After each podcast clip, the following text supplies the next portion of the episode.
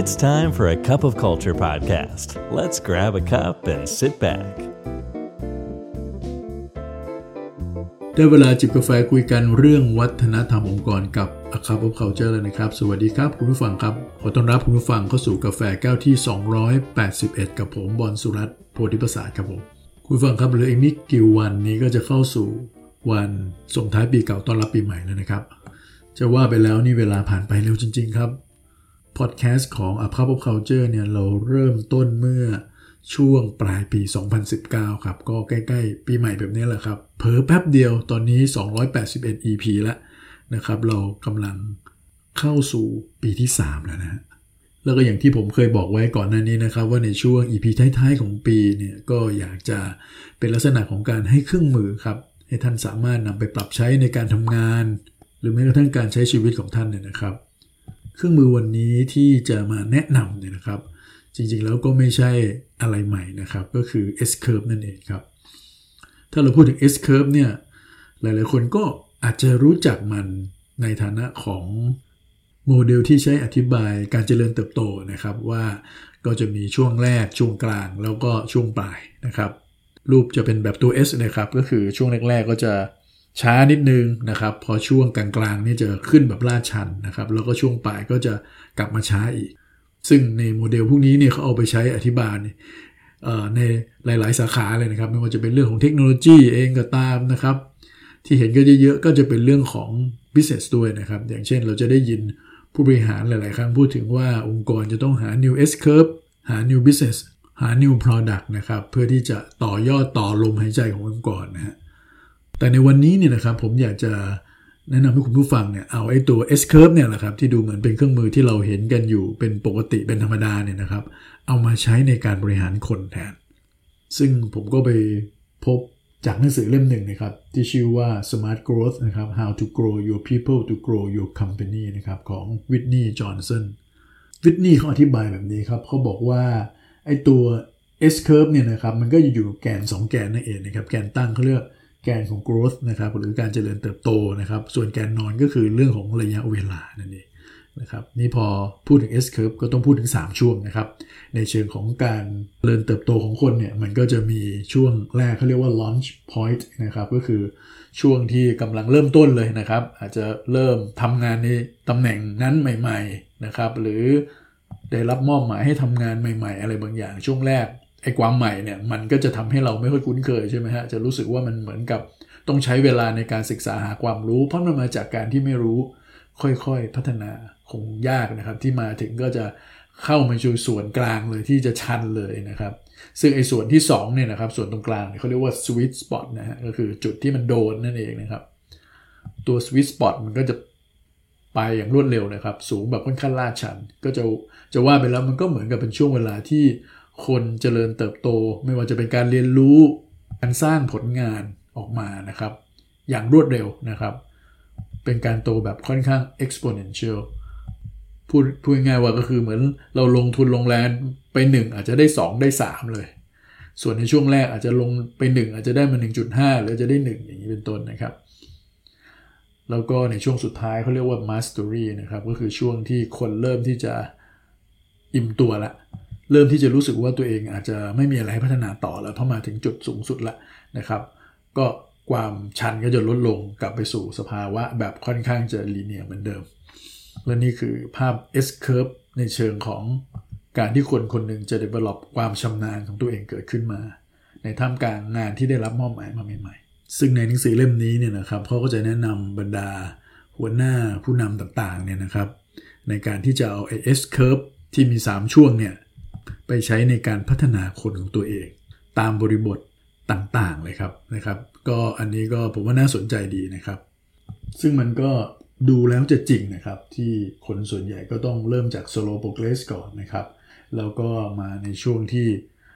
พุ่งพวดนะฮะเพราะว่าอะไรฮะเพราะว่าเริ่มที่จะ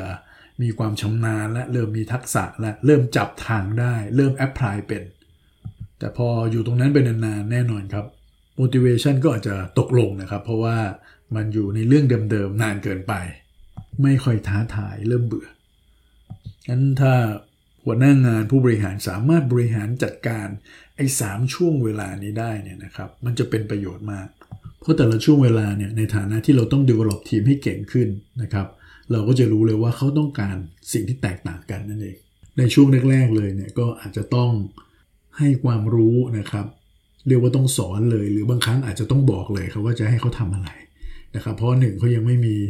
ทั้งความรู้ยังไม่มีทั้งทักษะเลยนะครับ อันนี้ก็ต้องให้ต้องต้องไกด์กันแบบเต็มที่ แต่พอเริ่มที่จะเครื่องติดแล้วนะครับ เริ่มมีความชำนาญและอยู่ในช่วงที่เป็นสวิตสปอตแล้วเนี่ยถ้าเราต้องไปสอนงานไปกำกับใกล้ชิดอีกอาจจะเสียของนะครับ อาจจะทำให้แรงจูงใจตกลงได้นะเพราะฉะนั้นก็อาจจะต้องเป็นช่วงที่เราใช้การโค้ชนะครับ empower เขาให้เขาคิด ให้เขาตัดสินใจด้วยตัวเอง เลือกวิธีการต่างๆ ด้วยตัวเองมากยิ่งขึ้น แทนที่เราจะต้องไปคอยกำกับเขาสอน how ในแต่ละเรื่องนะครับแล้วถ้าเขาอยู่ในช่วงที่เป็น mastery แล้วเนี่ยอันนี้ก็อาจจะต้องกระตุ้นในเชิงของแรงจูงใจแทนละนะครับ เพราะว่าความชำนาญอะไรต่างๆ มันมีล้นแล้วนะครับ แต่ว่าแรงจูงใจต่างหากที่อาจจะ drop ไป เพราะอาจจะเกิดความจำเจ ขาดความท้าทาย ขาดสีสันละนะครับ ซึ่งแน่นอนครับวิธีคิดแบบนี้อาจจะไปใช้ในเชิงของการ develop talent ซึ่งอันนี้ก็เป็นการใช้แบบตรงๆนะครับ หรืออีกวิธีการหนึ่งเนี่ยในหนังสือเล่มนี้เขาบอกว่าเอาไปใช้ในเชิงของการทำ succession planning ก็ได้ครับ คนที่เป็นผู้จัดการที่ดีหรือเป็น leader ที่ดีเนี่ยจะต้องไม่อะไรแหละหลงระเริงหรือสบายใจในวันที่เรามีคนเก่งๆเต็มไปหมดอย่างเช่น คนที่เป็น sweet spot อยู่เต็มไปหมดเราก็เลยเขาเรียกวางใจ แต่เราอย่าลืมนะครับว่าคนพวกนี้เนี่ยเขาก็อาจจะอยู่กับเรา หรืออาจจะไม่ได้อยู่กับเรานานก็ได้ หรือวันหนึ่งเขาอาจจะหมดไฟหมดพลังไปเข้าสู่สเตจของ mastery ก็ได้ เพราะฉะนั้นในเชิงของการบริหารจัดการ succession planning เนี่ยเราต้องพยายามดูให้ดีเลยครับว่า คนแต่ละคนเนี่ยตอนนี้เขาอยู่ในจุดไหนกันแล้วบ้าง launch point อยู่ในส่วนของ sweet spot หรือว่าอยู่ในช่วงของ mastery คนที่อยู่ใน sweet spot ที่ เราประเมินแล้วว่าน่าจะมีแนวโน้มนะครับก้าวไปสู่การเป็น mastery ในเวลาไม่นานเนี่ยก็ต้องคอยดูแล้วครับว่าเขาจะไปเป็น successor ในบทบาทอื่นๆ ต่อได้ไหมนะครับ